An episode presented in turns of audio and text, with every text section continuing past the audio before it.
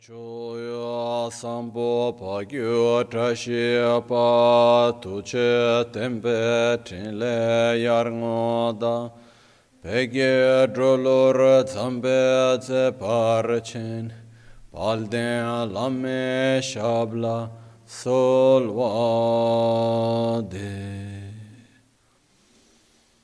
Om Guru Vajradhara Sumatimo Nishasane Karma उत वरदान्य श्री भद्र वर्षमन्य सर्व सिद्धि हूँ ओम गुरु वज्रधर सुमतिमो निशने कर उत वरदान्य श्री भद्र वर्षमन्य सर्व सिद्धि हूँ ओम गुरु वज्रधर सुम श्री भद्र वर्ष मन सर्व सिद्धि हूँ ओम गुरु वज्र दर सुमतिमो सने कर। उत वरदानि श्री भद्र वर्ष मन सर्व सिद्धि हूँ ओम गुरु वज्र दर सुमतिमो सने कर। Uta Varda Nishri Bhadra Varsa Manya Sarva Siddhi Hum Hum Om Guru Vajra Dara Suma Timo Nishasane Kar Uta Varda Nishri Bhadra Varsa Manya Sarva Siddhi Om Guru Vajra Dara Suma Timo Nishasane Kar Uta Varda Nishri Bhadra वर्षमन्या सर्व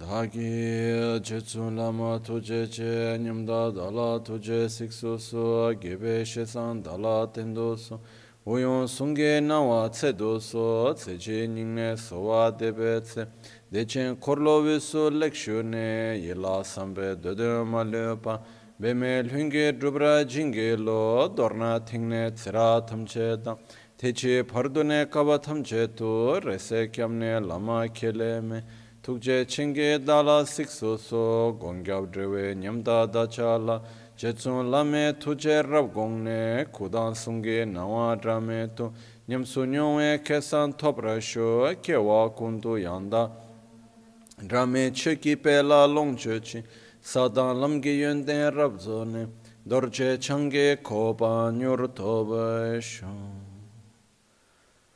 Pakyuke akudan dagi alu, pakyuke sundan dagi nga, pakyuke tukdan dagi yi, yerme çıktı cingiyalo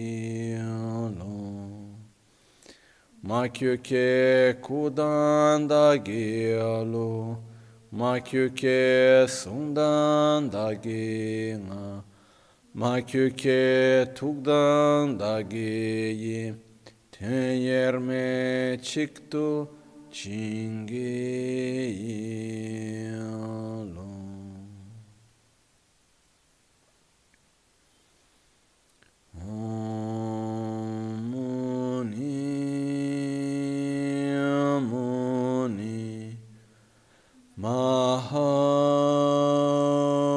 Mahamuni Shakyamuni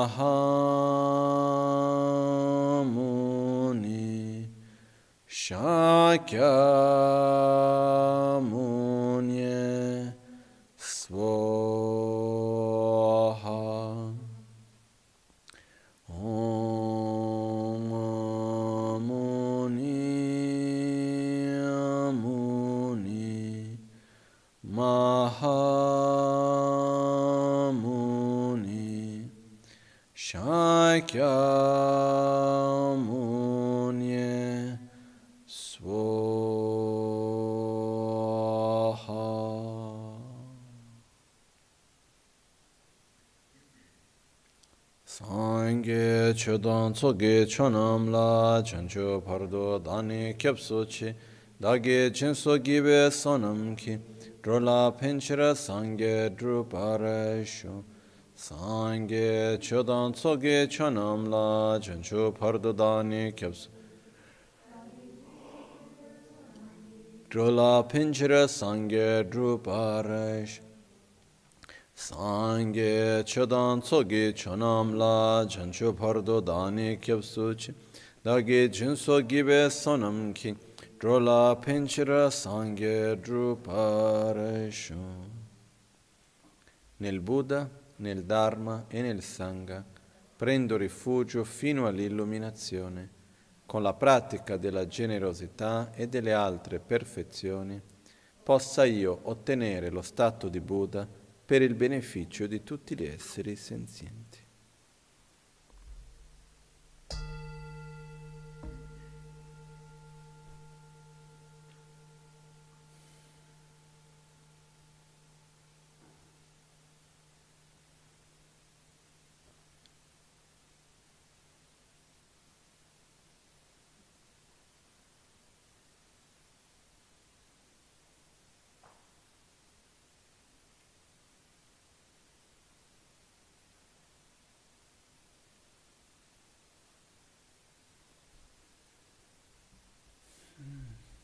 Buonasera.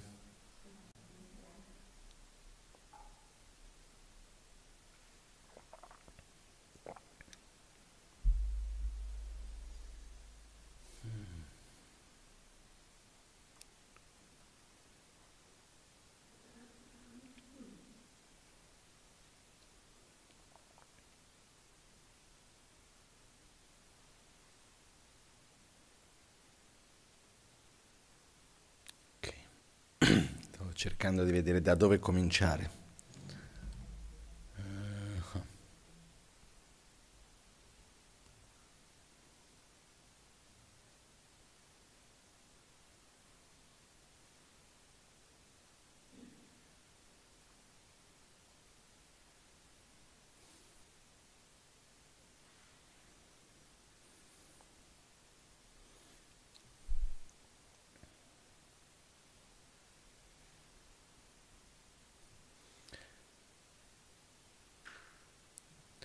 C'era un maestro che viveva in Tibet, Geshe.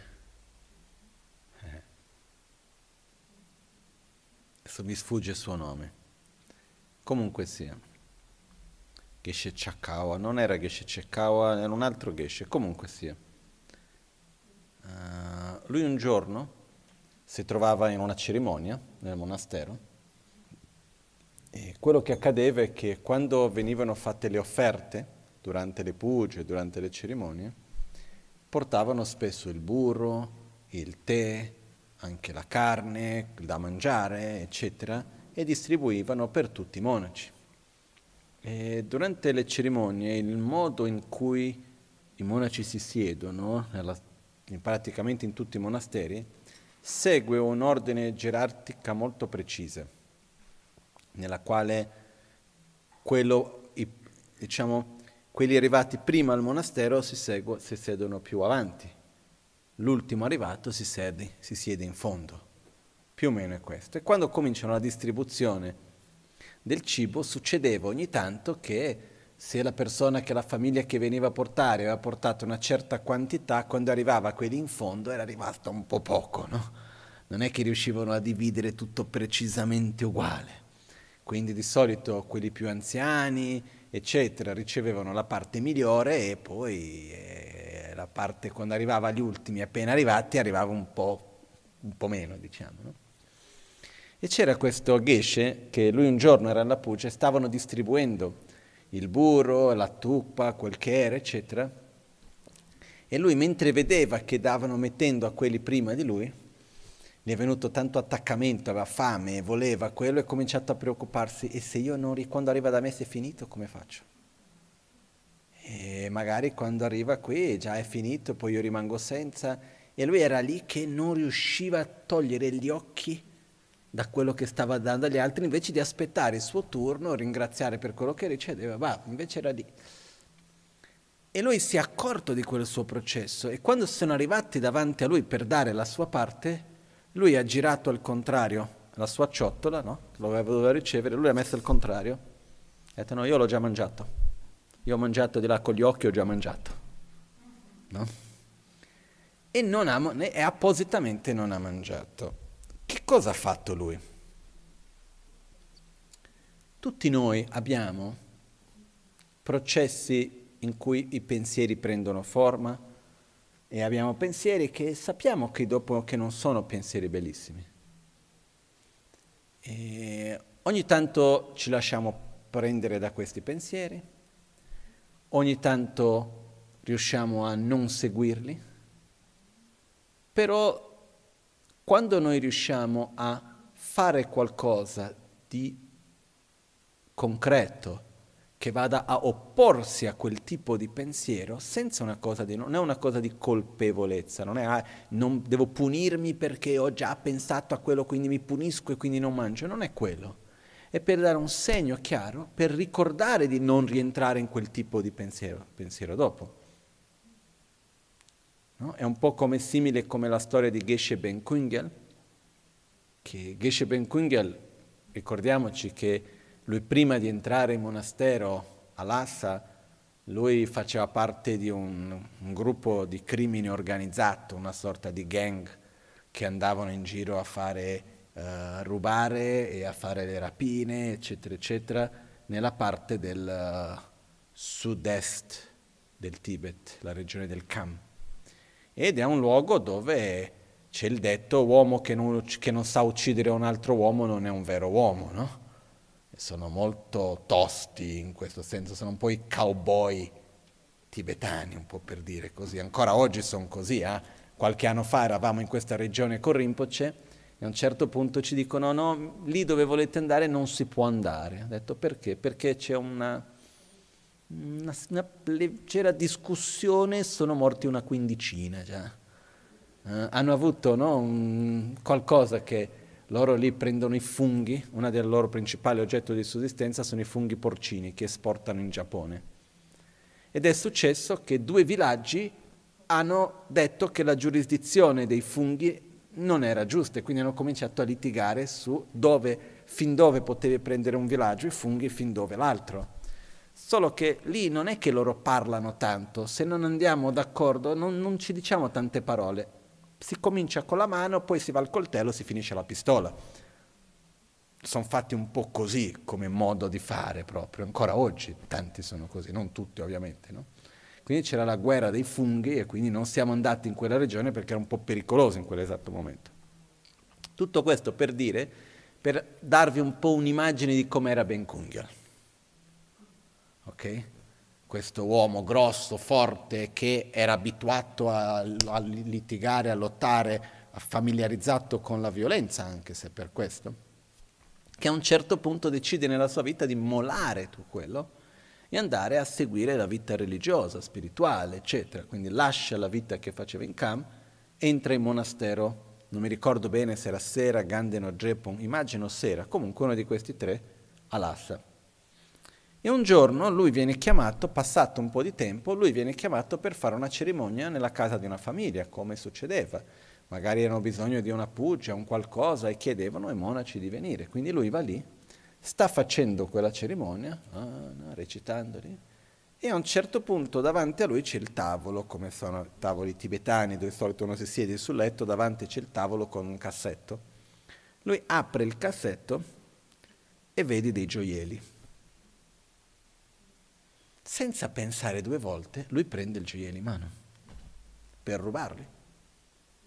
E mentre aveva i gioielli in mano, lui pensa, cosa sto facendo? Io non dovrei rubare. È vero che qua è facile, non penserebbero mai che è stato il monaco, di qua e di là, però non dovrei fare questo. No, cosa avremmo fatto noi, la maggioranza di noi, se ci fossimo accorti che stessimo facendo una cosa che non va bene? O possiamo dire, vabbè, una volta in più, cosa vuoi che succeda? O rimettiamo dentro, chiudiamo, non è successo nulla. Lui invece ha preso i gioielli, preso l'altra mano e ha cominciato a gridare, c'è un ladro nella casa, c'è un ladro nella casa, venite subito, Ben Kungen sta rubando, no? E sono arrivate le persone della famiglia, hanno visto lui con i gioielli in mano e la, una mano che teneva l'altra con forza così, e detto, ma questo è fuori di testa, no? E lui ha detto, eccolo qua il ladro, no? Poi non hanno capito molto. Lui cosa ha fatto? Uno si è accorto di un, un'attitudine non corretta da parte sua. Non è che ha fatto un qualcosa per punire se stesso, ma per non permettere più quella mente di ritornare e allo stesso tempo anche è riuscito anche a applicare l'antidoto anche all'attaccamento all'immagine che io sono il monaco bravo. No? Quindi è riuscito ad andare oltre questi due aspetti. Quello che accade è che tutti noi abbiamo delle nostre abitudini, di pensieri di ogni genere che possono venire, passare, eccetera, eccetera. Dobbiamo stare attenti a non cercare di dare tanto spazio a questi pensieri quando sorgono. E ogni tanto dobbiamo dire no, io questo non lo voglio seguire, questo è il mio limite. E ogni tanto fare delle cose che diano un segno chiaro a noi stessi, nessun altro deve sapere perché lo stiamo facendo. E ripeto, non è un qualcosa di punizione. Non è io mi devo punire perché ho pensato quello, no. È io non voglio dare, nutrire di più quel tipo di sentimento, quel tipo di attitudine, e quindi faccio qualcosa che mi dà un segno che mi aiuta a non ripetere più, come un ricordo. Um,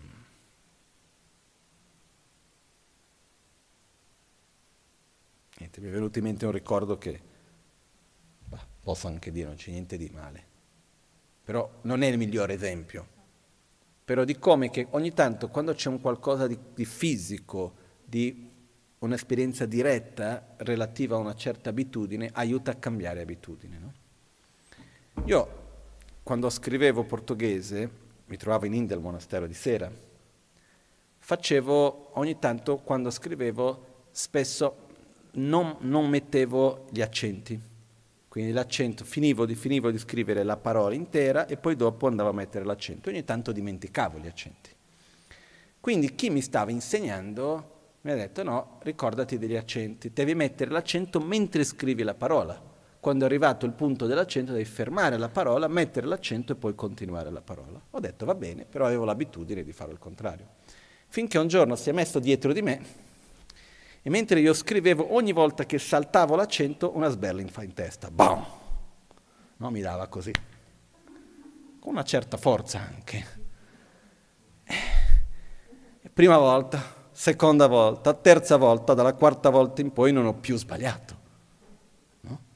Ed effettivamente non ho più fatto quegli errori dopo. È rimasto, no? Io non credo che questo sia il modo giusto di educare perché poi rimane rancore, rimangono dolori, cose che per risolvere altro che scrivere l'accento sbagliato, no? Cose molto più complicate possono rimanere. Però il fatto più che altro è se noi diamo un segno di qualcosa di materiale, non solo mentale, dinanzi a un qualcosa, quello ci rimane anche come memoria. No? Per questo che, come questo maestro che nel momento nel quale lui ha visto un'attitudine, invece di mangiare ha girato il piatto e ha detto no, io questo non lo mangio oggi. Questo è per lei stesso non una punizione, ma un segno per ricordarsi la prossima volta di non ripetere più quel comportamento. Quindi un aspetto è questo di stare attenti, di non lasciar passare certe abitudini, certi pensieri, non dargli la vittoria. Questo è importante. Insieme con questo c'è un aspetto che viene insieme, che ogni tanto, anche quando sappiamo che un nostro comportamento non va bene, non vogliamo mollare il colpo perché se no è come se stessimo dando la vittoria a qualcuno. Questo mi fa ricordare una cosa. Un po' di, anni, un po di tempo fa, ormai sarà passato un, un, un anno, due anni, non lo so, c'è stato un momento, un po' di tempo fa, in cui mi sono trovato in una situazione dove c'era un certo conflitto, non indifferente. Era un conflitto abbastanza serio, difficile da affrontare. Sto parlato tantissimo con Rinpoche, non era un conflitto diretto con me, però nell'insieme io ero coinvolto. E ho parlato anche Rinpoche era coinvolto, ho parlato con Rinpoche, abbiamo cercato insieme le soluzioni, pensato, ripensato a destra, a sinistra, facciamo così, non facciamo così. E poi alla fine, dopo aver parlato per un bel po', ho portato Rinpoche, cosa ti sembra se facciamo così? Lui dice, ok, va bene. Però io, anche se ero arrivato a un dunque di come dovevo fare, dentro di me sentivo ancora da qualche parte che non era la cosa che avrebbe risolto veramente. No? Poi stavo scendendo uh, fra la casa di Rinpoche, l'Abram e il centro, andando verso il centro e mentre camminavo in mezzo agli alberi mi è venuto questo pensiero, questo verso di, degli otto versi dell'addestramento mentale di Geshe shenla ulvarsho. No?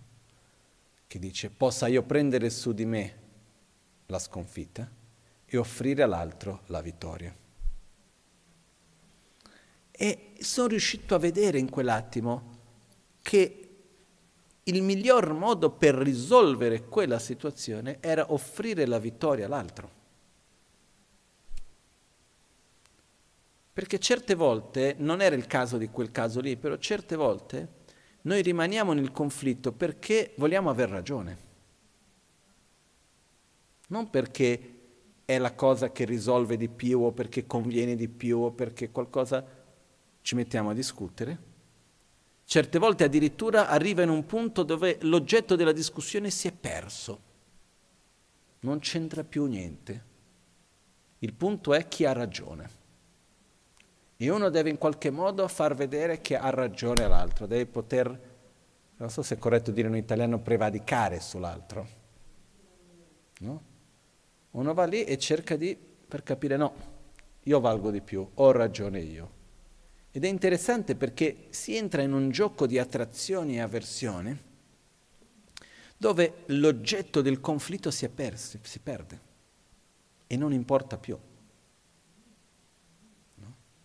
È un po' simile, non è il migliore esempio, ma è un po' simile come la politica ad oggi, che non è più basata sulle politiche sociali o quale è il programma di governo e questo e quell'altro, è basata su attrazione e avversione, punto.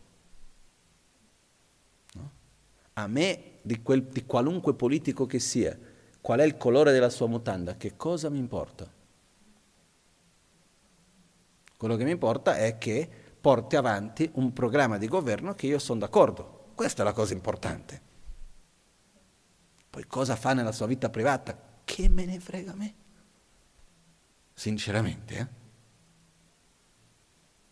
Invece si utilizzano si utilizza questa manipolazione di molto basso livello, che è quella dell'attrazione e dell'avversione, dell'amico e del nemico, anche in questi ambiti.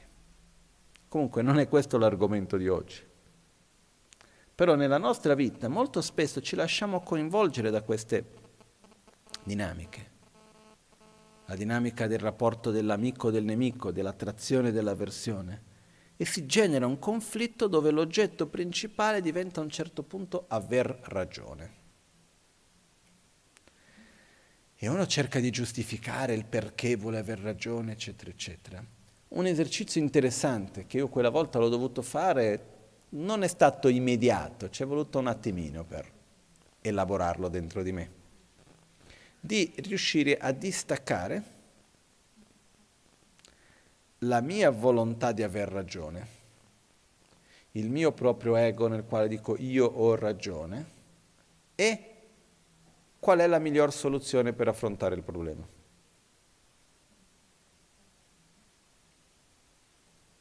senza entrare nel ah ma l'altro dovrebbe riconoscere. Cosa dovrebbe l'altro? Ma chi sono io per imporre all'altro qualcosa?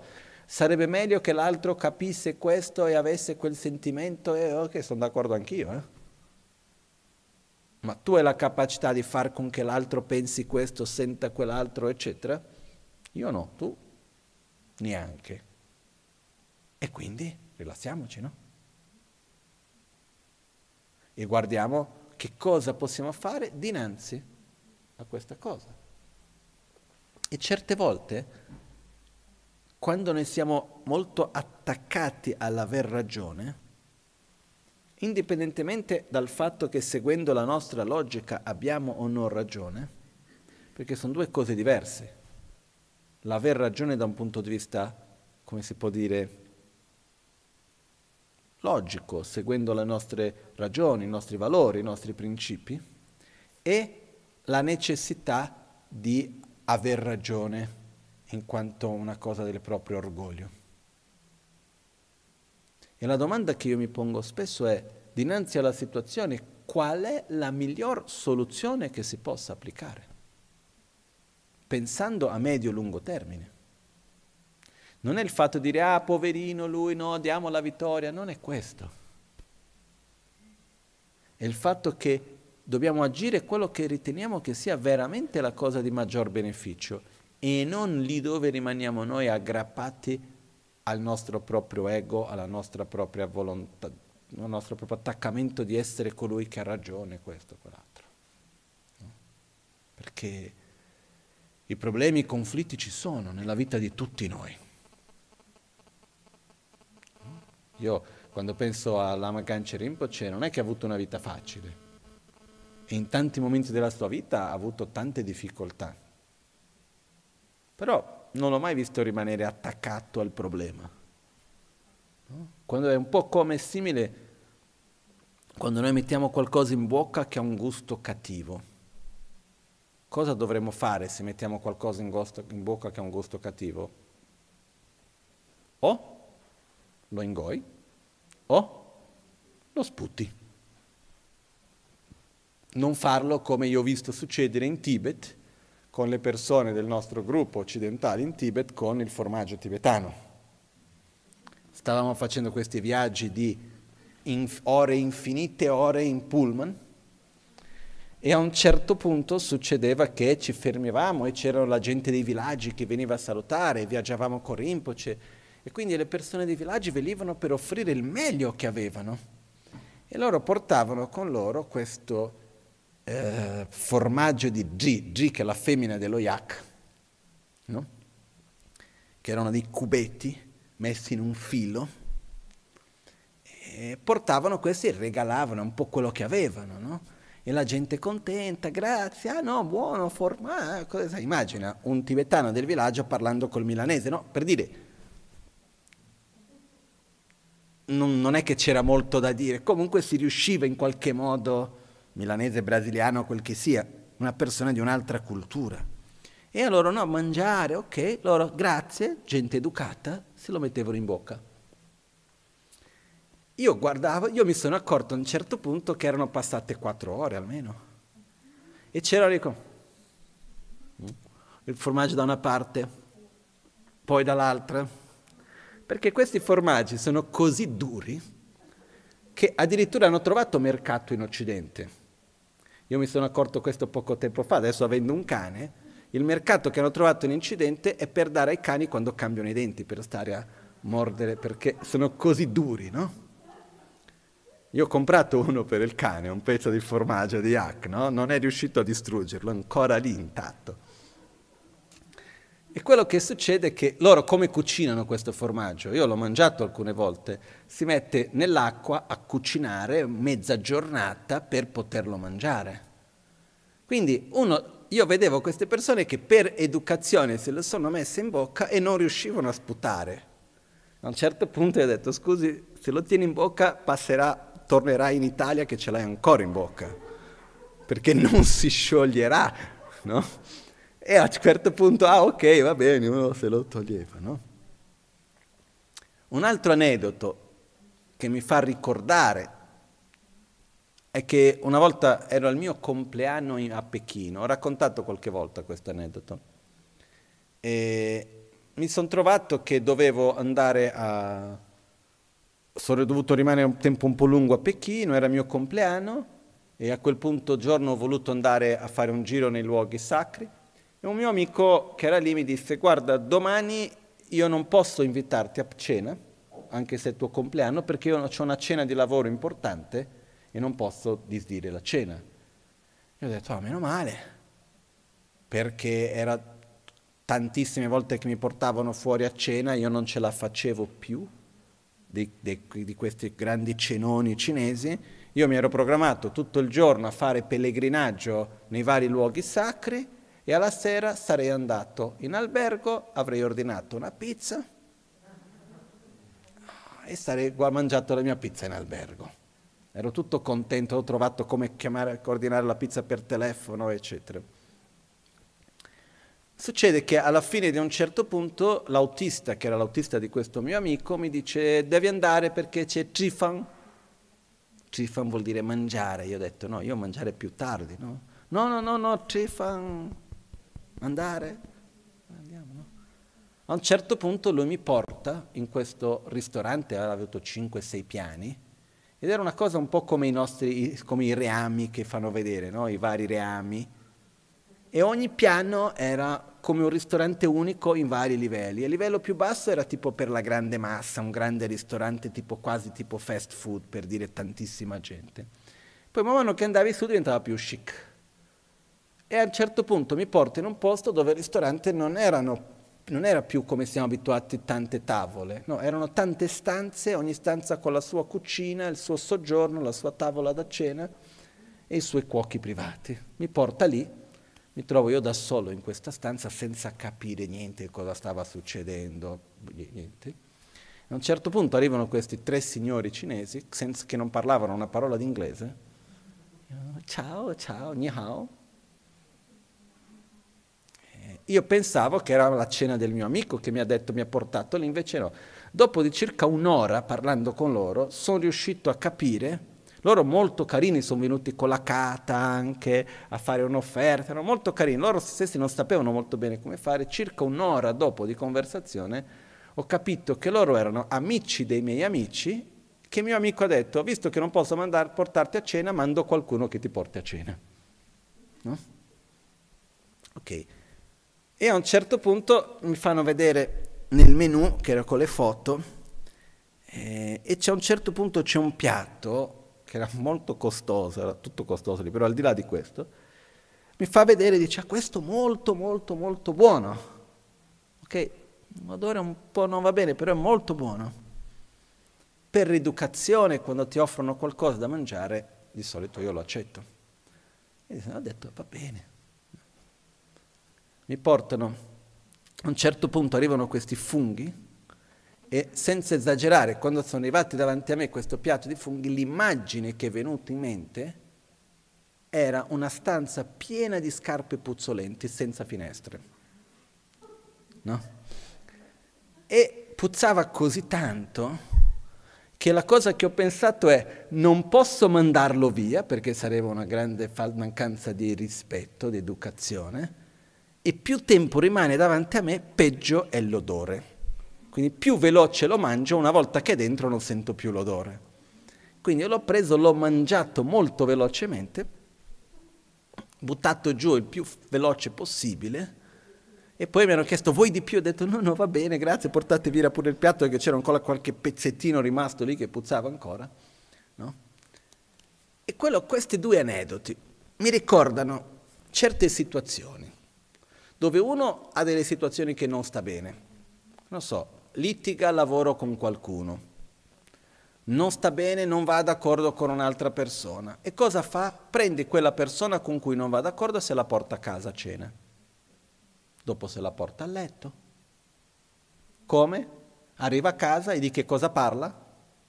Della persona. Nel letto che cosa pensa? Alla persona. Va a fare le vacanze, porta pure le vacanze.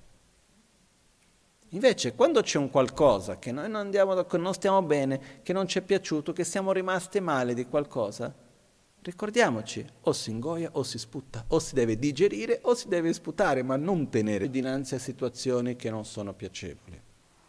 Io ho già visto Rinpoche in, una situazione dove c'era una, un pranzo formale, dove la mancanza di rispetto, non mangiare quello che veniva offerto, e Rinpoche per esempio praticamente non mangiava l'aglio e a un certo punto un piatto pienissimo d'aglio. Lui invece mangiava senza fare neanche un movimento.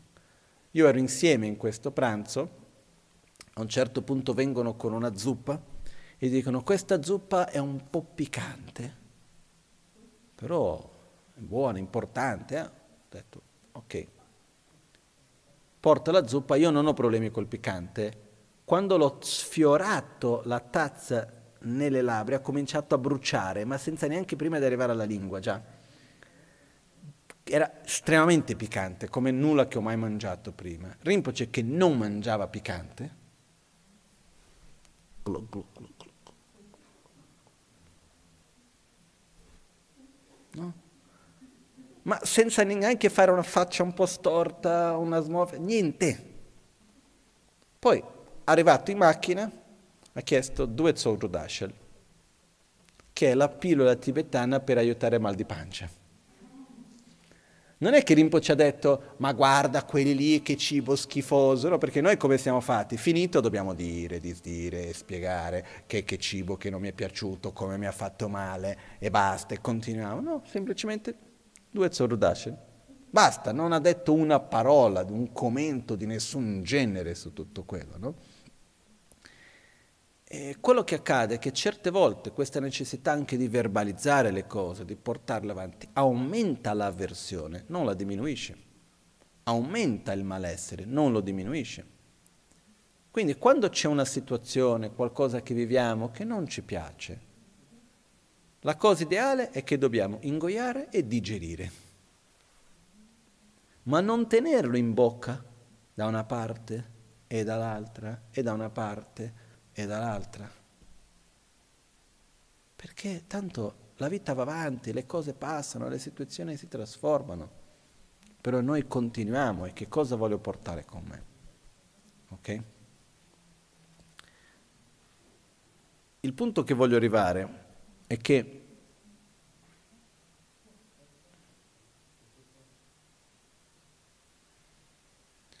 come posso dire?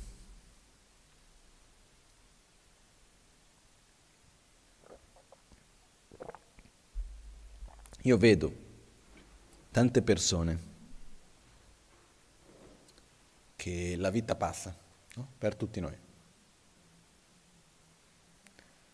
Io vedo persone vicini che si ammalano, in questo periodo di Covid, figuriamoci, gente che sta un po' male, gente che sta medio, gente che sta molto male, gente che sopravvive, gente che non sopravvive, gente che sopravvive però la vita cambia in un modo drastico, altre malattie, cambiamenti grossi nella vita dal punto di vista familiare, lavorativo, di ogni genere. No? E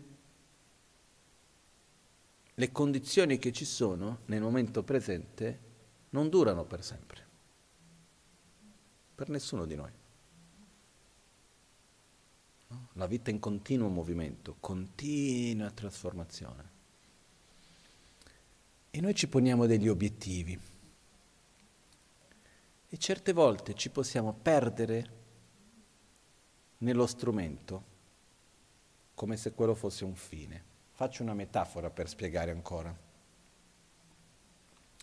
Io voglio fare un viaggio importante. Voglio andare L'esempio che io sempre faccio è voglio andare al Kailash, che è un posto dove vorrei andare. No? Quindi mi pongo l'obiettivo di andare al Kailash, qual è il percorso che devo fare, una cosa che io l'ho già fatto anche, prendere la mappa, vedere se fosse andare in macchina. Già, mi sono anche una volta anche programmato tutto di andare in macchina fino al Kailash, ho pensato come fare, da dove passare, tutto il percorso, quanti chilometri.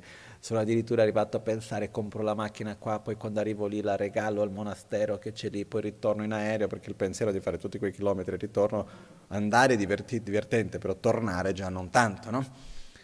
Ho fatto tutti i miei, i miei film interni su questa cosa di andare in Kailash mi piacerebbe così l'idea di andare in macchina fino al Kailash. Comunque sia. Al di là di questo, mi metto l'obiettivo, diciamo, voglio andare in macchina al Kailash. Okay? Per andare in macchina al Kailash ho bisogno di una bella macchina. Quindi vado qual è il modello giusto che mi serve a me e vado a cercare, eccetera, divento expert in macchine da viaggi lunghi. e studio le macchine, eccetera, finché a un certo punto con tanta fatica, dopo aver passato tanto tempo studiando le macchine di qua, di là, diventando un expert, un esponente di quelle macchine di qua, di là, io riesco a comprare una macchina. E rimango così contento della macchina che comincio a far vedere agli altri la macchina e vedo che bella la macchina e dimentico che io volevo andare in Kailash. e passo il resto della mia vita intorno alla macchina e faccio dalla macchina la mia vita. Quindi devo curare bene la macchina perché devo prendere cura bene della macchina. Sì, la macchina per andare in garage, ma adesso non posso perché questo e quell'altro. Però a un certo punto l'obiettivo diventa avere la macchina e non più andare in Kailash. Mi dimentico di quello. È chiaro questa metafora, no? Se noi mettiamo nel nostro sentiero spirituale, esistono tre veicoli, tre macchine che possiamo scegliere. Il primo veicolo si chiama Hinayana, il secondo veicolo si chiama Mahayana, il terzo veicolo si chiama Vajrayana. Però ricordiamoci che sono dei veicoli e la funzione del veicolo è portarmi da qualche parte. E certe volte noi ci avviciniamo agli insegnamenti, ci avviciniamo alla filosofia, alle tecniche di meditazione, ai mantra, alle preghiere, alle immagini sacre, a tante cose che ci sono, meravigliose, però diventiamo expert nella filosofia, expert nelle tecniche di meditazione, eh, però a un certo punto c'è il pericolo che è come che abbiamo la macchina e dimentichiamo dove vogliamo andare perché la vita gira intorno a quello. Mai dimenticare dove vogliamo andare. Piuttosto andare nella direzione giusta con la Fiat Panda che stare lì ad aspettare la Maserati o avere la Maserati e non andare da nessuna parte. Voglio dire, piuttosto uno utilizza quello che ha per camminare nella giusta direzione. Quello è importante. E qual è questa direzione? Possiamo riassumerla in diversi modi, però uno dei modi è prima di tutto comprendere che L'obiettivo principale che noi abbiamo, indipendentemente dal fatto di essere buddisti o meno, qualunque cosa di questo genere, è che noi vogliamo essere felici e non vogliamo soffrire. Punto. Così è per tutti. Ok? Dalla formica al grande filosofo. Noi non vogliamo soffrire e vogliamo star bene. Poi c'è chi trova per star bene anche fare il bene dell'altro, che è un livello ancora di più, però esiste questa attrazione al benessere, attrazione alla felicità e avversione alla sofferenza. Questa è la nostra base. Quando noi entriamo nel sentiero spirituale, uno dei primi punti di partenza è capire non solo concettualmente, ma accettare e vedere profondamente dentro di noi che l'obiettivo di felicità, e quindi non sofferenza, perché felicità e non sofferenza sono due lati della stessa cosa, non dipende da condizioni esterne, ma sì da una condizione interna. Noi non siamo la vittima di nulla e di nessuno. Scusate se sono così forte, incisivo. Qualcuno sicuro dirà, ma guarda se tu sapessi quello che mi è successo. Okay? Io sono sicuro che tutti noi abbiamo vissuto situazioni difficili, chi di più, chi di meno, e che diverse di queste situazioni non sono state volute. E molto spesso viviamo situazioni difficili che non capiamo il perché avvengono e che sembrano ingiustizie e che non capiamo perché dobbiamo vivere quella situazione lì. Però per me c'è una cosa molto chiara. Qualunque sia la situazione, ciò che determina se quella situazione genera sofferenza o meno non è la situazione oggettiva, ma l'esperienza soggettiva della persona.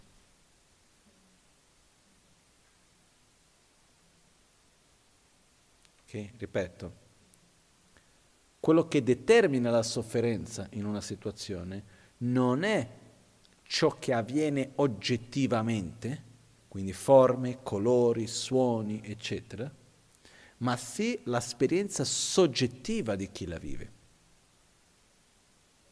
Ok? In ognuno di noi, quando ci troviamo davanti a una situazione, quella situazione fa risuonare qualcosa che c'è dentro di noi.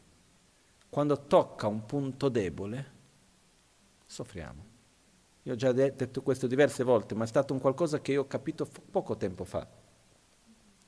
Che osservando dentro di me, io ho visto che ci sono certe situazioni difficili, però che io li affronto senza zero sofferenza.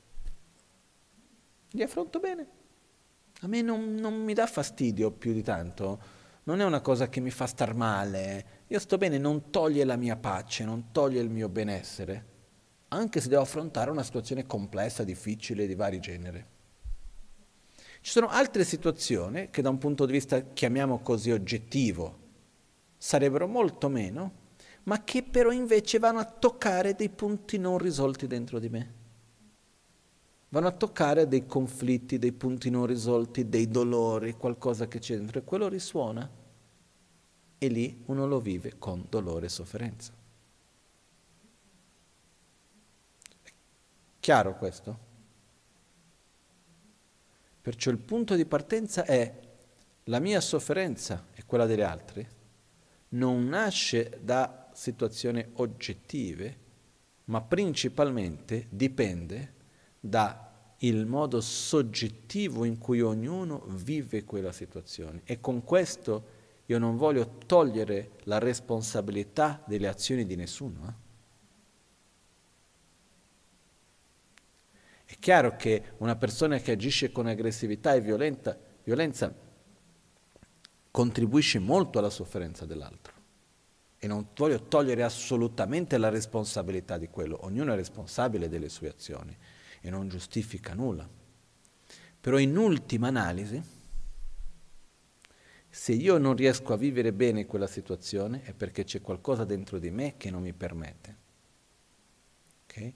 A un livello molto più superficiale, primo livello, noi dobbiamo allontanarci dalle situazioni perché non siamo ancora capaci di affrontarle.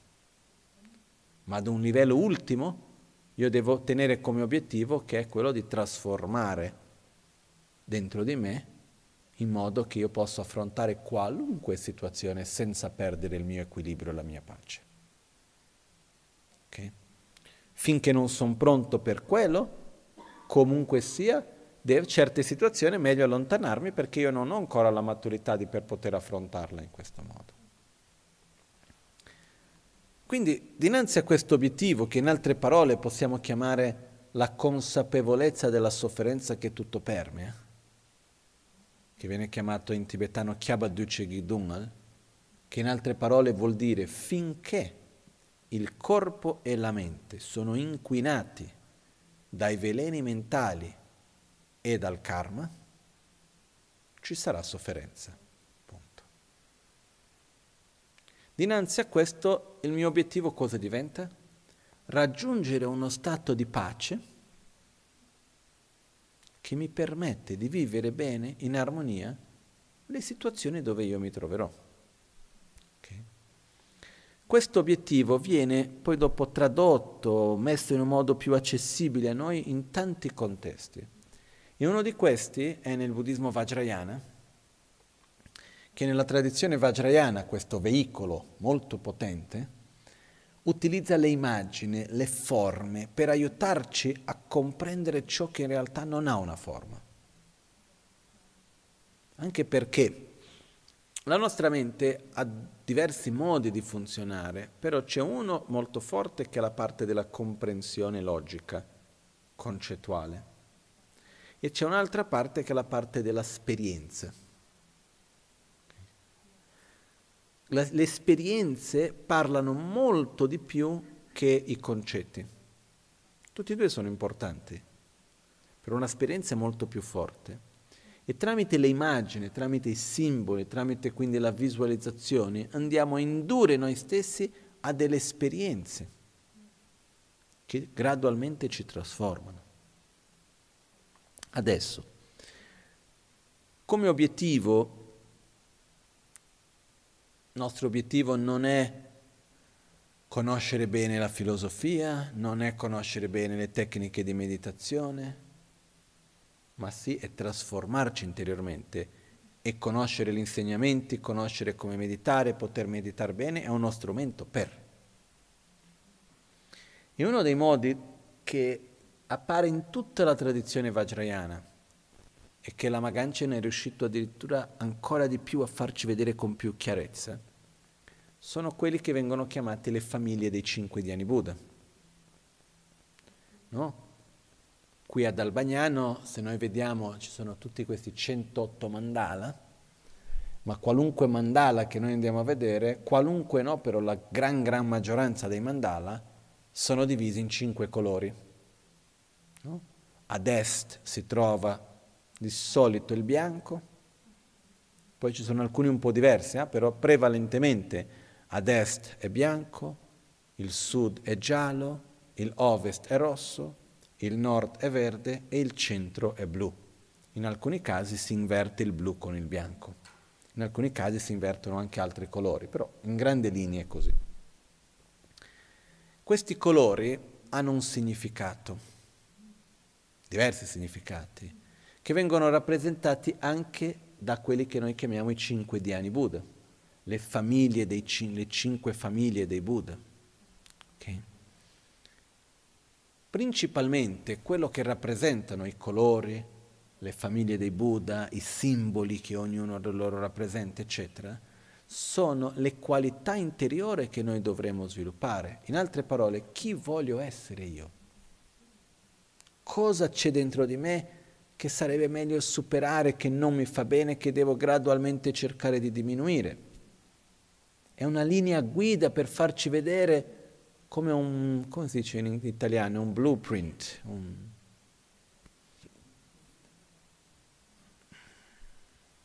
come una mappa che ci fa vedere, guarda, tu potresti essere così. E cerchiamo di capire un pochettino cosa sono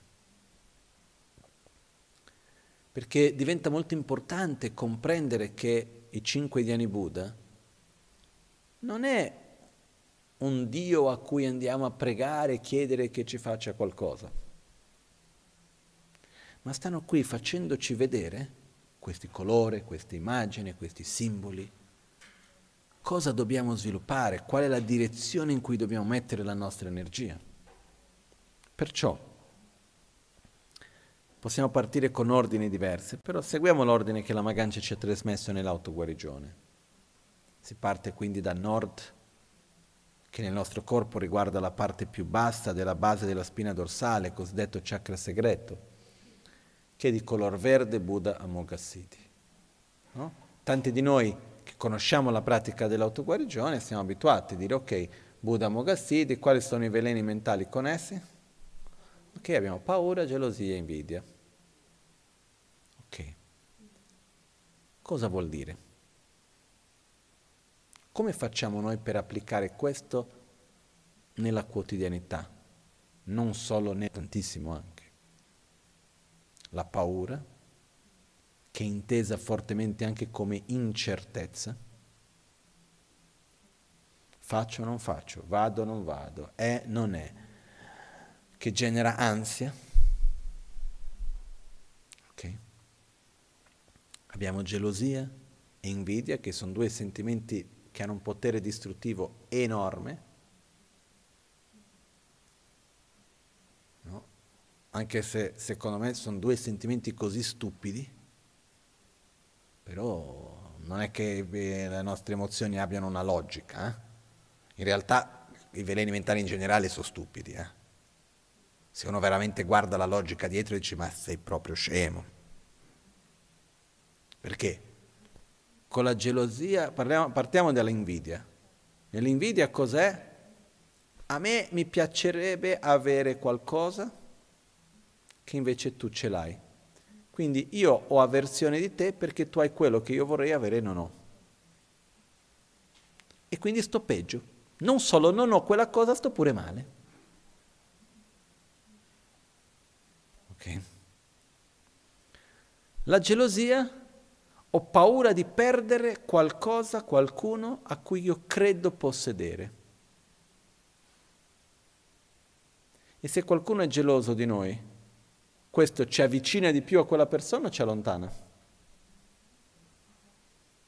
È piacevole quando qualcuno è geloso di noi? Secondo me no. E quindi per la gelosia, per non perdere, io allontano. Molto intelligente, no? Proprio... Eh, no? Io non voglio perdere quella persona, voglio stare con quella persona. E quindi cosa faccio? Gli rompo le scatole, gli sto addosso e la allontano praticamente. Però è più forte della ragione. La rabbia.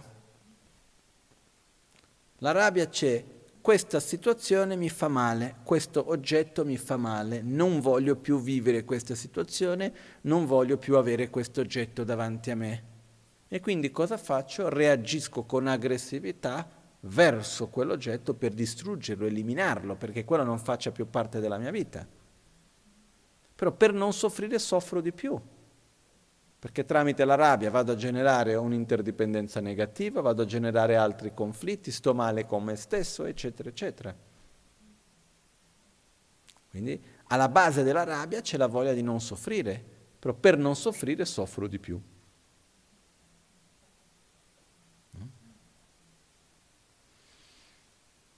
Anche l'insoddisfazione, l'attaccamento, se noi guardassimo bene, sono sentimenti stupidi. Perché alla fine dei conti, quando io ho attaccamento, desiderio verso qualcosa, io in realtà cosa voglio?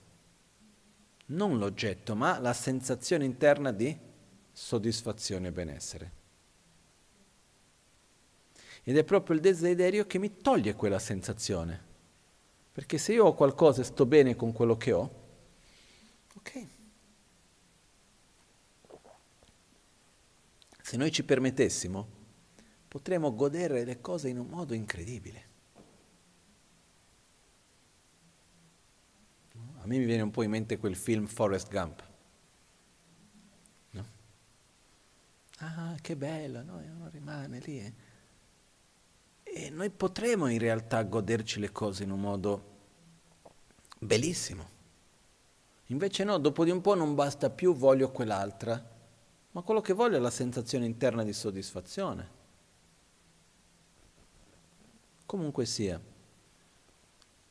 la gelosia, l'invidia, la paura, indipendentemente dal fatto che noi riusciamo a comprendere e vedere i suoi meccanismi, non vuol dire che riusciamo a fermarli. Perciò, come obiettivo, non voglio avere questi sentimenti e devo invece mettere la mia consapevolezza nell'agire con i suoi antidoti. Perché questo è un punto importante. Dobbiamo mettere energia nell'antidoto, non nel puntare il dito nel veleno. Perché è un'abitudine che io vedo molto spesso fra di noi. È che veniamo comunque da un'educazione dove c'è un forte senso di colpa. E quando cominciamo a studiare di più il buddismo, cominciamo ad avere senso di colpa per aver rabbia, senso di colpa per essere gelosi, senso di colpa perché uh, abbiamo tanto attaccamento, senso di colpa perché siamo egoisti e di qua e di là. Come se sentirsi in colpa perché sono geloso aiuterebbe, aiutassi qualcosa a vivere meno gelosia, eh? che non aiuta per niente. Quindi non basta solo riconoscere che quel comportamento non va bene. L'energia va messa nell'antidoto, nell'atto positivo, va messa verso la luce. Ed è qua che se noi vediamo i cinque dieni Buddha, i colori, rappresentano i veleni mentali da trasformare, però fanno vedere la parte bella, è una rappresentazione bella, gioiosa, qualcosa di positivo. E quindi cosa abbiamo? Abbiamo la certezza, la stabilità intesa come il non dubbio, cosiddetto come potere di realizzazione, e la gioia della felicità degli altri. E un altro aspetto molto importante qua è quello che viene chiamato la saggezza che tutto compie. La saggezza che tutto compie è avere certezza in ogni azione. E noi dobbiamo cercare gradualmente di trovare la certezza nelle nostre azioni nel piccolo e di diminuire un po' questa incertezza, questo dubbio, queste cose continue che noi abbiamo. Però qualcuno mi direbbe, là, ma tutto carino, però come faccio? Una delle cose importanti è che quando queste nostre abitudini vengono fuori, non vengono subito, alcune ogni tanto sì, però molto spesso arrivano piano, si può percepire. Ed è come il Geshe che ha visto la sua mente di attaccamento, di giudizio, che era lì il cibo, l'altro, eccetera, e quindi ha detto qualcosa, no, non voglio seguire quel pensiero, e quindi oggi io non mangio quello, per dare un segno a me stesso, per non ripetere quella stessa dinamica. Perché per comprendere questo bene dovremo andare a un altro discorso un po' lungo che non voglio approfondire adesso, ma è la domanda di io che cosa sono e vedremo che noi non siamo altro che un flusso, siamo tante cose, però siamo anche un flusso di pensieri e di emozioni. io non sono quel pensiero, io non sono rabbia, io non sono gelosia, io non sono invidia, io non sono amore, io non sono generosità. Io sono un flusso all'interno del quale passano tante emozioni, tanti sentimenti. E quello che io devo fare è gradualmente non seguire certi e seguire altri e indurmi ad altri. Perciò io sono sicuro che ognuno di noi ha le proprie storie e i veleni mentali si manifestano e non dobbiamo sentirci in colpa per quello. Però dobbiamo cercare consapevolmente di agire seguendo gli antidoti. Questo è importante. E uno dei punti fondamentali quando parliamo di Buddha Mogassidi è il rigioire. Faccio fatica perché poi mi hanno detto che in italiano il rigioire non esiste. No? Che la parola rigioire non esiste. Quindi inventiamocela. No? Perché esiste in inglese rejoice in portoghese regozijar e regozijo, no? in italiano non c'è, vabbè.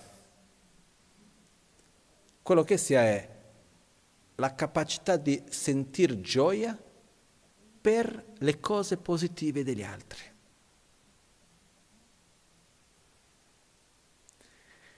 È di un potere enorme di guarigione questo. E, ehm, e non viene spontaneo, purtroppo. Ogni tanto sì, però quando è qualcosa dell'amico, qualcosa di magari un po' più facile, però non viene così facilmente spontaneo. Dobbiamo però mettere energia, dobbiamo però cercare di concentrarci ed è un po' come staccare la nostra propria percezione, il nostro proprio io e vedere l'altro, permetterci di vedere l'altro. Molto spesso anche la nostra paura è fortemente connessa col nostro proprio egoismo e con l'attaccamento a questa ossessione di autogratificazione. Perciò il rigioire è una delle cose che apre la porta a poter vedere l'altro, a poter connettersi, andare oltre questo attaccamento che abbiamo dell'io e del mio così forte. E poi genera gioia e genera tanta energia positiva. Okay? Per questo è un esercizio da fare. Perciò non è solo Omamogasi di Hum, che va benissimo, ma è anche il fatto di andare a applicare dinanzi alle situazioni della vita dove c'è gelosia, dove c'è dell'invidia, dobbiamo cercare anche di rigioire. Okay? Questo è importante. Dopo arriviamo a Ratnasambhava, color giallo, il sud. Ratnasambhava ci rappresenta superare la nostra arroganza. No? Viene dato il segno del cavallo che si trova al nostro chakra dell'ombelico. Il cavallo si dice che è un animale molto arrogante, molto orgoglioso. E non avevo nulla contro i cavalli, eh? No, perché abbiamo, ci sono state tante di quelle storie successe. Ah no, voi siete contro gli animali perché buttate fuori gli animali nelle visualizzazioni. No, niente contro semplicemente sono dei simboli per aiutarci a connetterci con cose che non hanno forma. No? Tipo il chakra segreto, a Mogassidi, il simbolo che rappresenta i nostri veleni mentali è il Garuda. Il Garuda è come una grande aquila, che viene chiamato che il re di tutti gli uccelli. Che uno direbbe, ma perché l'aquila rappresenta la paura e l'invidia, la gelosia? Uno, perché anche se questo grande aquila, questo Garuda, è il re di tutti gli uccelli, ha sempre paura di perdere il suo posto. Perché uno che non ha niente ha meno paura di perdere il posto, tanto non ha niente. Chi è più in alto ha sempre, ah no, magari c'è quell'altro che viene poi, e quindi c'è una paura di perdere dov'è. E poi c'è la questione di, di conseguenza, sempre stare paragonandosi con gli altri e vedendo l'altro a questo che io non ho e di qua e di là e quindi questo creando questa insicurezza interna anche. Radha Sambhava invece si collega con il simbolo del cavallo. Io una volta ho visto che nelle competizioni nella quale utilizzano i cavalli per fare i salti, se un cavallo fa un errore, il modo per punire il cavallo e farlo passare davanti alle persone con la testa giù. È la peggior cosa per il cavallo. C'ha questo suo orgoglio e essere davanti a tutti con la testa bassa proprio fa una fatica, è la cosa più difficile, no? E quindi rappresenta in questo, sen- questo simbolo, rappresenta questo nostro attaccamento alla nostra immagine, all'aver ragione, e quindi ha questo senso di superiorità nei confronti dell'altro. E poi c'è l'avarizia, il non voler condividere. Non so se i cavalli sono avari, sinceramente non lo so. Uh, non credo, però non lo so. So che quando si dà da mangiare al cavallo, mai dare con la mano così, se no ti toglie due dita. L'ho messo con la mano aperta, così almeno non c'è il pericolo di farti male, no? Magari per questo uno può collegare, però Fatto sta che abbiamo l'arroganza e l'avarizia. L'arroganza è principalmente la mente che ha bisogno di paragonarsi con l'altro per vedere se stesso. E cerca di trovare uno più debole per sentirsi più forte. Okay?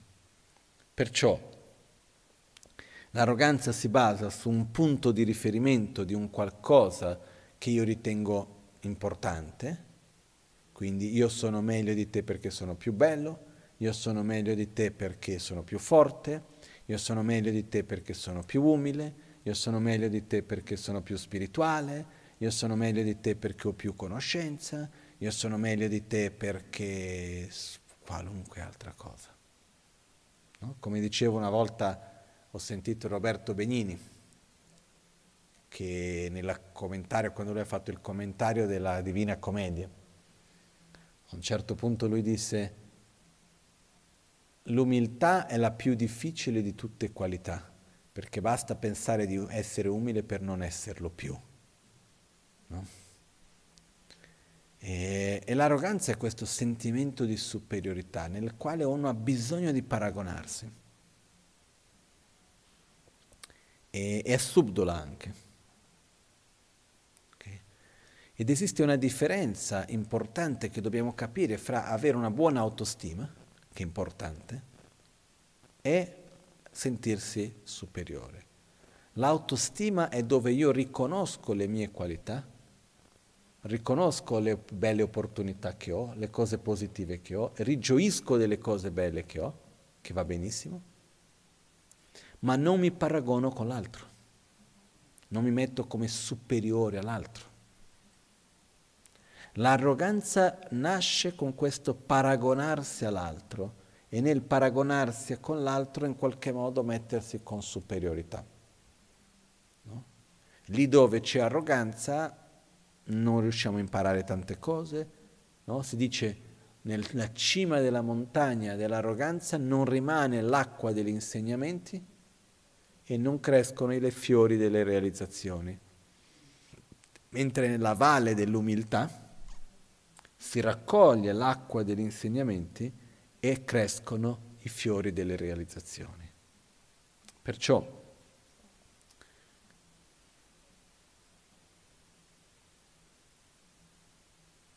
abbiamo la nostra arroganza, o no? Sì. Quando vediamo una persona, la giudichiamo su come è vestita, sul colore della pelle, su come si assomiglia, sul comportamento che ha, su dove si trova, o non lo facciamo? No? Ci sono due momenti che volevo condividere di questo. Uno è una volta che mi trovavo in Nepal, ero ragazzino, avrei avuto 16 anni, 17 anni, qualcosa del genere. Ero da solo in un ristorante a Kathmandu che si chiamava Fire and Ice, che era un'ottima pizzeria che c'era a Kathmandu, era l'unico posto fra tutta l'India e il Nepal io, dove io conoscevo che si mangiava una pizza come si deve. No? Nella carissima Anna Maria, che era questa napoletana inglese, che ha fatto questa pizzeria lì. Comunque sia. Uh, stavo lì mangiando la pizza e c'era davanti a me due tavoli lontani due signori, uno con la faccia molto occidentale e uno con la faccia molto orientale, tipo più giapponese. E tutti e due erano vestiti con la giacca, cravatta, molto bene, cosa che a Kathmandu non è neanche così comune di vedere ed erano lì che stavano parlando, eccetera. E mentre io li vedevo, per un attimo ho avuto un pensiero che era, poveri uomini, ma guarda qua, presi dalla vita mondana. E ho visto che ho avuto un'attitudine di una certa arroganza, come perché io sono spirituale, sono meglio di loro. Mentre pensavo questo, è venuto un'ape quest'ape è cominciato a volare. Prima è passato vicino a me, io ho fatto così, ho avuto un po' di paura con l'ape che veniva vicina, e poi dopo l'ape è andato verso questi due signori e li ha girato dappertutto e loro sono rimasti immobili. E quell'aneddoto, quel momento lì mi ha fatto capire chi sono io per dire chi è l'altro. Guarda me, che sto qua a sentirmi meglio se non so neanche chi è l'altro? E per me io ringrazio quell'ape tantissimo e quei due signori anche, che mi hanno fatto vedere qualcosa dentro di me, questo fatto di giudicare, di paragonare, no? Così come un'altra volta invece mi trovavo in un luogo, questa storia l'ho raccontata tante volte perché a me mi ha colpito profondamente mi trovavo in un posto al mare, sono andato a cercare, stavo, andando in una spiaggia, un po' lontana da tutto, e strada facendo volevo bere un'acqua di cocco. E era, ho trovato qualcuno per strada che la vendeva, ma costava tantissimo. Ho detto, vabbè, però voglio godermi l'acqua di cocco, la pago pure. Ma era proprio tanto, non mi ricordo adesso il valore, però una cosa costava di meno andare qua al supermercato a comprarla. Ho detto, vabbè, però la voglio, ok. Arrivo in questa spiaggia lontana in mezzo a tutto, c'era un signore vendendo l'acqua di cocco. Ho detto, figuriamoci qua lontano di tutto quanto non costerà. Chiedo, costava pochissimo, era un prezzo giusto, corretto. Vado a parlare con questo signore e mi sono trovato davanti a me una persona che a me mi ha trasmesso una pace con stabilità e dignità meravigliosa, con un'umiltà incredibile. Io sono rimasto profondamente colpito di quell'uomo. Era un uomo con la pelle scura, intorno ai suoi 50-60 anni, non so dire di preciso, ed era lì, ed era gioioso, ed era contento di quello che faceva e manifestava questa gioia ma con una stabilità e un, una dignità e una gentilezza molto speciale e mi ha toccato profondamente, no? E una coincidenza, alla fine ho chiesto come ti chiami e lui mi ha detto Michel, no? quello è un po' strano, non è che di solito non sono tante persone che si chiamano così uomini, comunque sia, eh? Michele magari sì, Michael magari sì, però Michel in un posto dove proprio il francese non c'entrava niente. Detto, e io sono rimasto lì, sono rimasto per un po', no? E una cosa è che quando noi non ci stiamo a paragonare con l'altro, e cerchiamo di non giudicare l'altro, ci permettiamo di vedere l'altro e di entrare in contatto e di ricevere. Io posso dire senza nessun dubbio che ho imparato tanto da quell'uomo in quei pochi minuti che sono stato lì con lui a bere l'acqua di cocco. No, so, ho una profonda gratitudine. E, e quando noi arriviamo già con questo preconcetto, quindi sulla base di come uno si veste, sulla base di come uno non si veste, su come uno si manifesta, già questo ci blocca tantissime cose. Noi non sappiamo mai chi veramente abbiamo davanti. Quindi una delle cose importanti è cercare di paragonarci meno, di cercare di fare in modo che possiamo avere una nostra propria identità che non dipenda da quello che l'altro pensi o meno e cercare di giudicare meno chi abbiamo davanti, anche quelli che crediamo di conoscere bene. Perché la realtà è che noi non sappiamo del tutto. Perciò arroganza, avarizia, il non voler condividere ciò che abbiamo.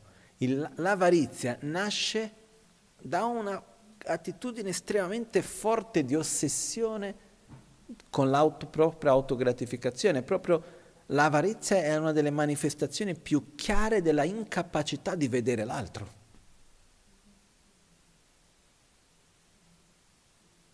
No? Io non condivido con te perché esisto io e basta.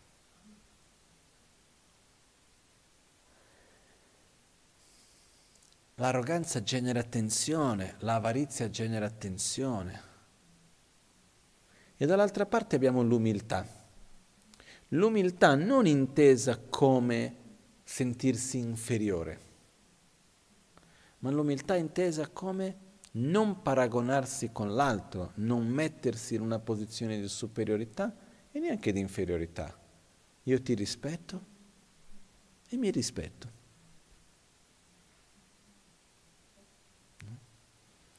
Ed è molto bello perché una persona che ha questo tipo di umiltà si trova bene in qualunque contesto con qualunque persona alla fine. Più io mi sento superiore a uno, più mi sentirò inferiore a un altro. E uno ha bisogno di imporre la propria persona e questo è molto stancante. Perciò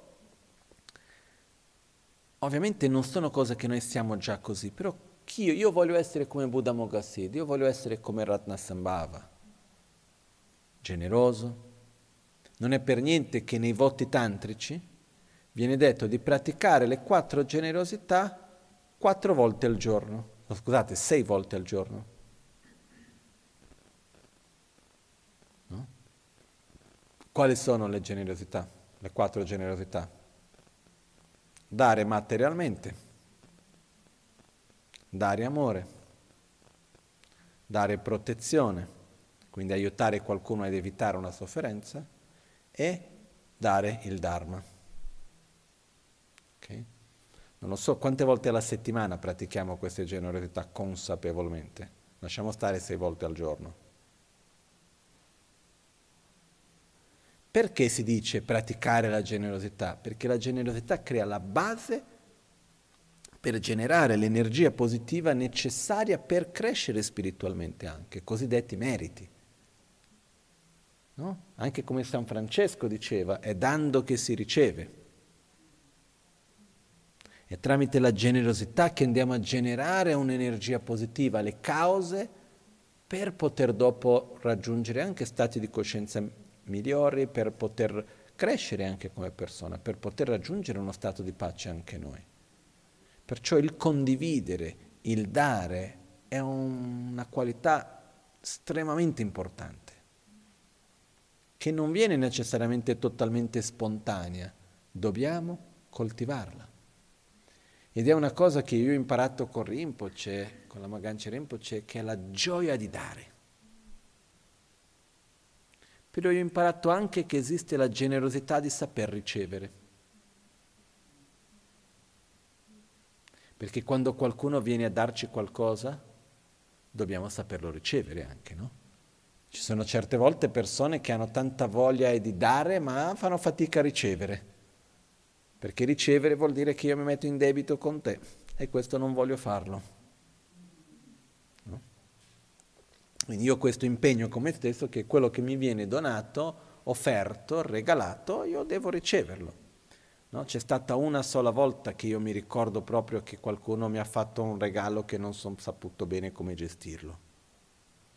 Era una volta a Milano che venne un signore e mi ha detto ti voglio regalare, un, no, ho un regalo per te, ho detto che cos'è? Ho due conigli. E io mi sono pensato come faccio adesso a portare due conigli a casa? Dove metto i conigli?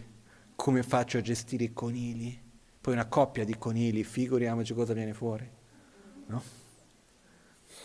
E uno che aveva tanti conigli lui, no? E aveva anche già dato i nomi ai conigli. Eh?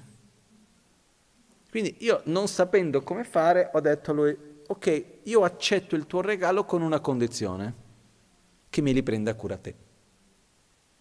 I conigli sono miei a casa tua. No? E lui ha detto, va bene, abbiamo dato il nome ai conigli, fatto tutto, eccetera, rimasti a casa sua, no? Poi non so cosa sia successo con i conigli, sinceramente, dopo. Però Quando riceviamo qualcosa, per me almeno, molto spesso la cosa più bella non è l'oggetto che ricevi, ma è lo scambio che avviene. È un segno di amore che viene dato fra una persona e un'altra. È il fatto di poter condividere. Per me molto spesso quando noi diamo è un modo per manifestare la nostra gratitudine, manifestare la nostra gioia. Io ho visto che Rinpoche, per esempio, lui dava un valore enorme non all'oggetto, ma al sentimento con il quale gli oggetti venivano dati e che quell'oggetto in qualche modo lo rappresenta. Quindi condividere, dare, è un qualcosa che possiamo fare tutti. E se noi vogliamo seguire questo percorso, che dobbiamo fare tutti.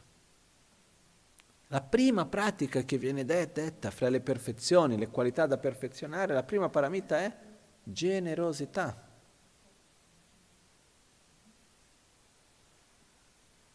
La più facile è materiale. Poi c'è aprire il nostro cuore e dare amore a chiunque.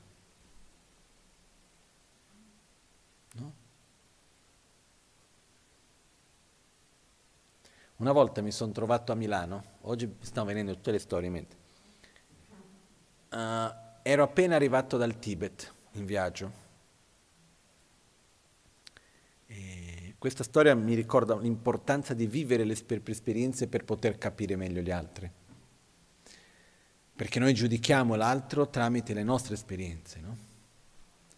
E quella volta ero arrivato di viaggio e avevo tante valigie, quindi avevano due carrelli. In un carrello ci ho messo, c'era la mia borsa, eccetera, e c'era un altro carrello con delle valigie. Io stavo andando nell'altro carrello, ero un po' stonato dal viaggio, un po' così, guardavo da una certa parte, sono rimasto a guardare qualcosa. Quando ho guardato in avanti non ho più visto le persone con cui andavo. Vedete, dove saranno finiti? Quanti parcheggi ci sono qui? In quale parcheggio saranno andati? torneranno indietro per cercarmi, sono rimasto lì per un dieci minuti, niente. In poche parole mi sono perso a Malpensa. Non avevo il telefono con me, non avevo i soldi con me, cercavo di girare intorno, avevo queste valigie enormi e qual è stata la mia logica? Molto semplice. Io ho a memoria il numero di casa di Rinpoche, chiedo a qualcuno di prestarmi il telefono, faccio una chiamata, dico di chiamare loro e dire di andare a prendermi in questo posto qua. Semplice, no? No. Difficilissimo. Perché? Trovare qualcuno che ti lascia fare una telefonata. Io non credo che ce la faccia da delinquente. Ok? E non avevo un'attitudine aggressiva però anche energeticamente dal momento nel quale arrivi verso qualcuno perché hai bisogno di qualcosa, io ho trovato nella stragrande maggioranza delle persone chiusura, diffidenza. C'è chi ha detto va bene, però faccio io il numero. No? Stavano lì col telefono con paura che io prendessi, mettessi, toccassi il telefono e non c'era neanche il coronavirus. Eh? E alla fine, dopo di più di 45 minuti, sono riuscito, con molta fatica. E quello che io mi sono accorto, la mia esperienza, a cui sono molto grato di quella volta, è stato vedere come essere, diventare trasparente, essere in un luogo, aver bisogno di aiuto e che nessuno ti vede. Questo mi ha fatto riflettere tanto. Ci sono persone che per varie condizioni hanno bisogno e nessuno li vede. Non lo so, mi sono ricordato adesso una volta, qualche anno dopo, che ero in ospedale. ospedale. Io, sempre la, io sempre confondo ospedale con aeroporto, aeroporto con l'ospedale, non so perché. Ero in aeroporto e c'era un ragazzo che era lì, lo vedevo che era un po' non sapeva cosa fare, gli chiedo cosa è successo, no, ho perso il volo, di qua, di là, poche parole, non avevi soldi per pagare l'albergo, non sapeva dove andare, ho detto ah, vieni dal bagnano. Domani c'è qualcuno che va in aeroporto, ti riportiamo indietro. No? Ma altre volte il semplice fatto di ascoltare qualcuno, è successo l'altro giorno a un'amica che c'era qualcuno in aeroporto che aveva bisogno, era lì disperata perché doveva pagare qualcosa, la carta di credito non funzionava, in aeroporto non accettavano i contanti e non sapeva come fare e tutti indifferenti. Invece di andare lì a ascoltare cosa hai bisogno, ok, eccoci qua, ti aiuto. Però quando noi ci permettiamo di aiutare l'altro, a noi stessi viene una profonda gioia. Però per aiutare gli altri dobbiamo permetterci di vedere l'altro. E questa è una delle cose che dobbiamo mettere in pratica quotidianamente, ovunque siamo, nel lavoro, nel ristorante, ormai il ristorante non si va quasi più, però ovunque siamo, in qualunque contesto ci troviamo, per esempio anche in periodo di lockdown. Un esempio è chiamare un call center. No? Questa è una cosa che io ho fatto per me diverse volte l'esercizio di dover chiamare un call center che ti tengono ore sul telefono e poi fai, rifai questo numero, parli con qualcuno, non ti risponde la cosa giusta, ritorni indietro, ti passa un altro, no? E cercare di sentire e vedere la persona che c'è dall'altra parte ed essere gentile con l'altra persona. No? Io vedo che per esempio ogni tanto mi chiamano sul telefono per fare pubblicità di qualcosa, no? ogni due per tre per il telefono, per la luce, per qualcosa chiamano. E io vedo che esiste una certa attitudine spontanea, automatica, di dire non rompermi le scatole, pum. Invece cerco sempre di riprendermi un attimo e dire no, c'è una persona dall'altra parte, che pur, purtroppo per quella persona mi dispiace per la persona che deve fare quel lavoro lì. Eh? E quindi, buongiorno, ti auguro una buona giornata, mi dispiace ma questo non è quello di cui ho bisogno, come minimo un po' di gentilezza. Non per la formalità, ma come un modo di dare amore all'altro. Perciò, se noi vediamo nella nostra quotidianità, ci sono tantissime opportunità dove praticare perf- la, la generosità. Addirittura qualcuno ti chiama per venderti un prodotto che non vuoi, il semplice fatto di accogliere la persona e di dire una parola gentile è un modo di dare amore. Stai mettendo in pratica i tuoi impegni. No? Perciò, voglio o non voglio essere una persona generosa? Sì. Quindi mettiamo in pratica Ratna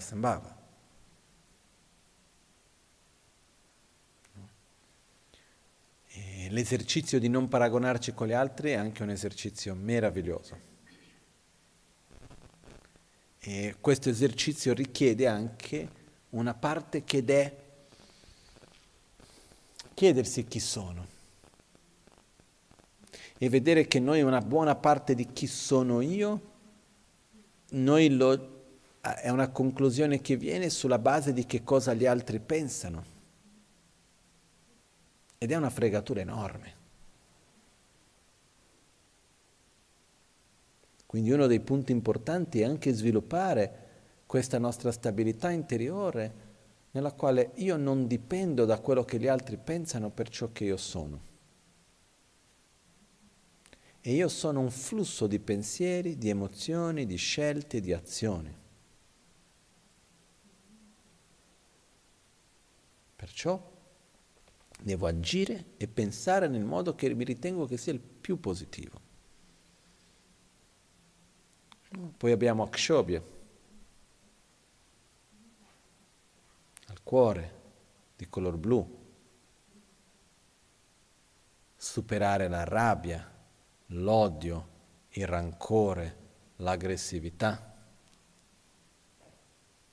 Tutti noi abbiamo sentimenti di vari generi che sorgono ma io voglio essere come Akshobhya, quindi non do spazio, non do seguo quel sentimento. Io voglio sviluppare amore, compassione, stabilità. No? La stabilità vuol dire succeda quel che succeda, non perdo la mia pace.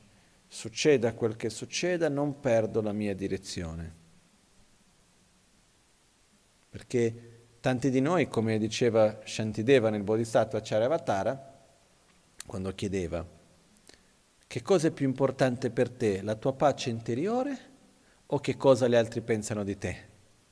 E la nostra risposta retorica è la pace interiore. E quindi Shantideva ci dice, se per te è più importante la tua pace interiore che la immagine di quello che gli altri pensano di te, perché perdi la pace quando qualcuno parla male di te?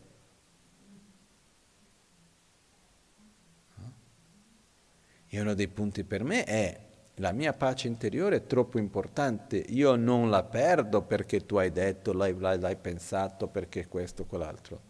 Non vado a dare quella, quello spazio a questo, perché è troppo importante per me.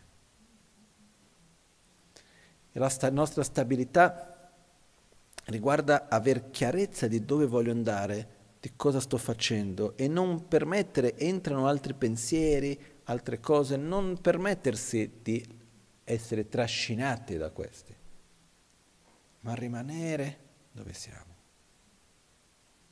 Okay? Che non è facile, No? Per esempio, non è facile essere travolti dall'attaccamento al potere, non è facile essere travolti dalla avversione, da tante cose. Invece dobbiamo mantenere chiari quali sono i nostri principi, i nostri valori, qual è il perché di quello che facciamo e man- rimanere lì. Perciò, se io voglio essere come Akshobhya, vuol dire devo coltivare amore, stabilità, che gioia. Poi se vediamo Amitabha, abbiamo insoddisfazione, attaccamento illimitato, desiderio illimitato, conseguentemente mancanza di concentrazione, la mente che va nelle dieci direzioni e di più, parola violenta, e dall'altra parte c'è soddisfazione, pochi desideri, concentrazione, parola pura. E per ultimo abbiamo Vairochana, che rappresenta di bianco eliminare la ignoranza, una visione incoerente della realtà, e sviluppare saggezza, una visione coerente della realtà, non a livello concettuale, ma a livello esperienziale più profondo. Adesso,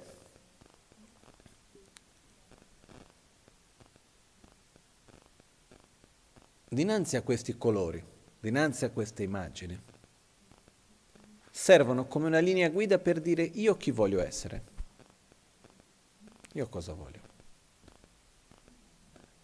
Al di là di qualunque cosa, io voglio avere stabilità, voglio essere gioioso, voglio essere gioire del bene degli altri, quindi devo mettere energia in quello, perché problematiche succedono tutti i giorni, comportamenti succedono tutti i giorni.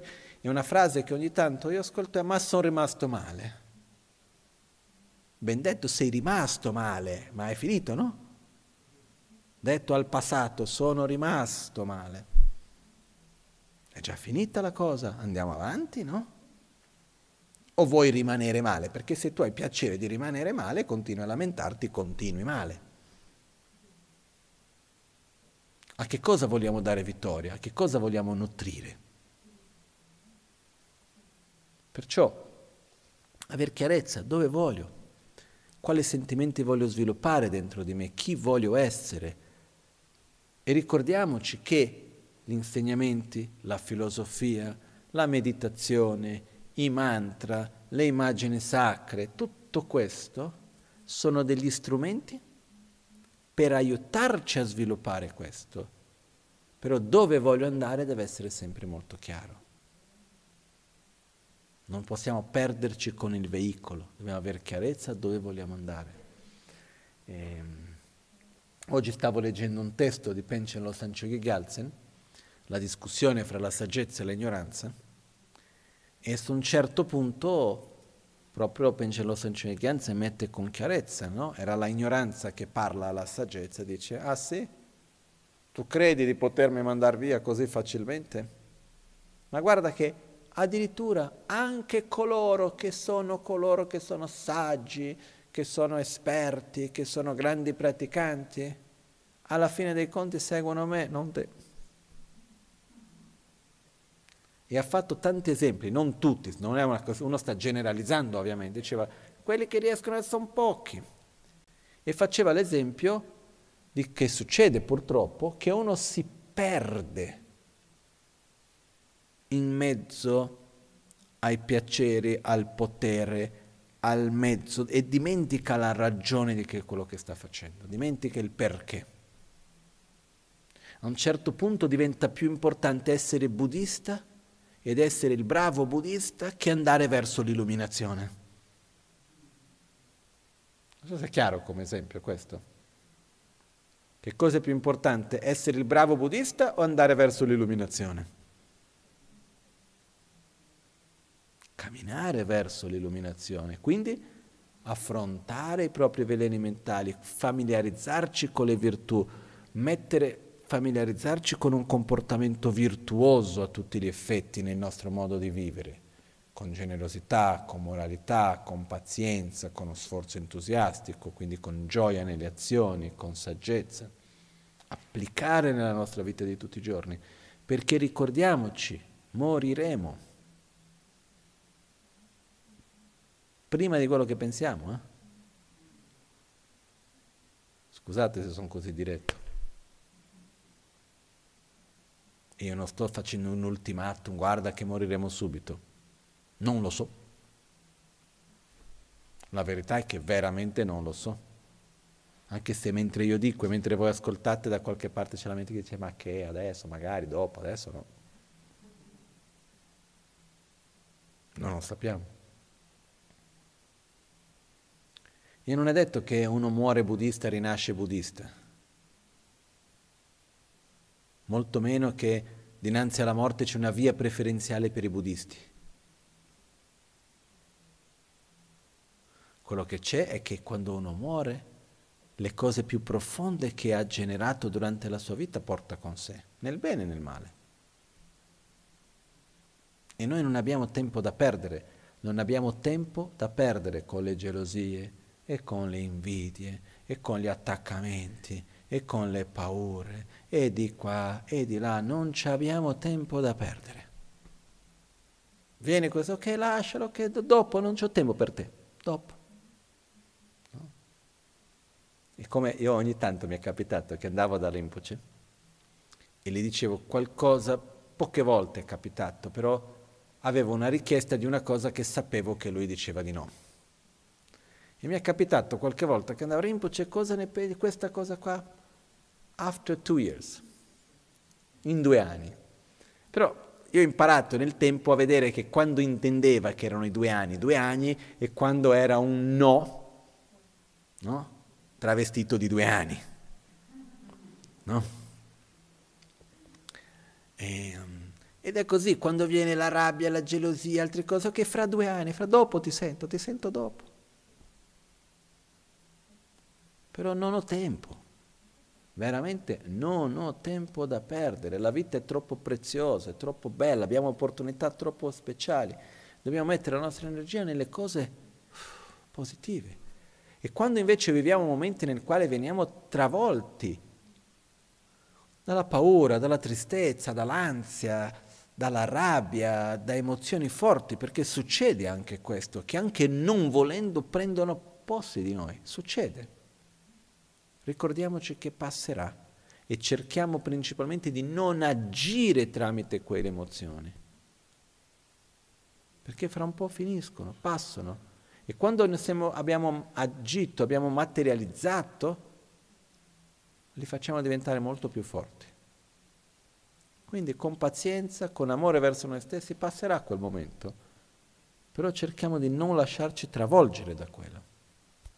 Ok? Questo è un po' tutto quello che volevo portare per oggi. Ok? E, ehm, io sinceramente ho una profonda gratitudine sin da Buddha Shakyamuni a tutti i miei maestri, alla Magancia Rinpoche, a tutto il lignaggio. E sin da piccolo io ero molto tradizionale quando ero molto piccolo, quasi di più di oggi. No? Io in qualche modo ero più vecchio da piccolo che adesso. Chi mi conosce da quando ero bambino piccolo l'ha detto diverse volte anche questo, ho visto persone dire questo, no? da piccolo sembrava un vecchio in un corpo da bambino a tutti gli effetti, no? era molto noioso se per quello. E, e anche ero molto tradizionale, molto fermo sulle tradizioni, sul modo di rispetto, questa, avevo questa cosa dentro di me. No?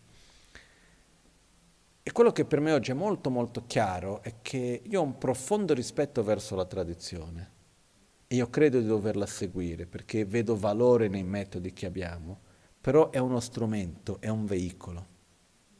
La religione, nel mio caso la, nome, tradizione che io seguo buddista, è di un valore enorme, incalcolabile. Però la religione in sé e per sé non vale nulla. Io posso avere la macchina più bella del mondo, ma se non ho dove andare, non mi serve a nulla. serve quando ho una direzione, a quel punto è meravigliosa perché mi porta in quel luogo. Non lo so, se no è come trovarsi davanti a Google e non sapere cosa scrivere. Credo che sia un po' già capitato a tutti. No? C'hai un universo dietro di quella, quel luogo dove scrivere, puoi chiedere tantissime cose, ora non sa cosa scrivere, non sa che ricerca fare. No? Perciò è importante ricordarci che dobbiamo seguire, come diceva Tisha, rispettate tutte le tradizioni e seguite con determinazione quella che preferite. Questo è quello che io credo. Io non credo che una tradizione che la mia sia migliore o peggiore di un'altra, superiore a un'altra. Non conosco le altre per poter giudicare veramente. Io so che questa funziona per me. E quindi metto il meglio delle mie capacità all'interno, con rispetto verso tutti gli altri. Però è uno strumento. C'è un sutra in cui Buddha spiega che dice, quando tu sei su una riva del fiume e vuoi andare all'altra riva del fiume, hai bisogno di una barca. E ci sono tanti tipi di barche. E ognuno si trova le barche che riesce. Però una volta che sei riuscito ad andare da una riva all'altra e arrivi all'altra riva della, del fiume, non deve rimanere attaccato alla barca. E una barca non è migliore dell'altra, l'importante è che ti porti all'altra riva. Quindi l'obiettivo non è dire che una barca è meglio dell'altra, l'obiettivo è andare da una riva all'altra. L'obiettivo è trascendere la nostra ignoranza, il nostro egoismo, sviluppare amore e saggezza. L'obiettivo non è essere buddista o così. Chiaro questo? Perciò io ringrazio tutti voi di essere qua insieme con no, il cuore aperto, la mente chiara, così spero. Nel senso che siamo qua con buona volontà, siamo qua per che crediamo che ci sia un beneficio in questo, no? per metterlo in pratica. Quindi l'unica cosa che io chiedo è che cercate nel meglio delle vostre capacità di mettere in pratica. Questo è quello che io posso chiedere di più di tutto. Ok? Grazie a tutti. Facciamo le nostre dediche.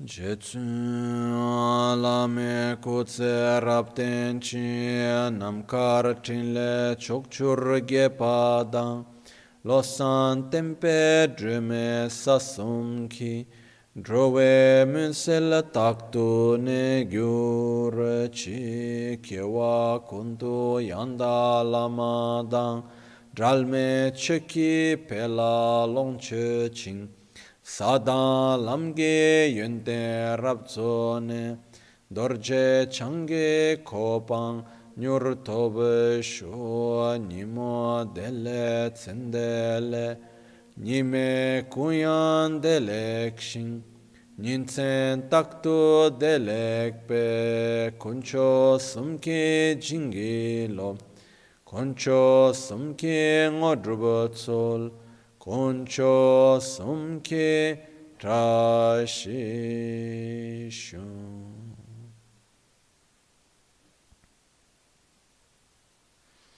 All'alba o al tramonto, di notte o durante il giorno, possano i tre gioielli concederci le loro benedizioni, possano aiutarci ad ottenere tutte le realizzazioni e cospargere il sentiero della nostra vita con molti segni di buon auspicio.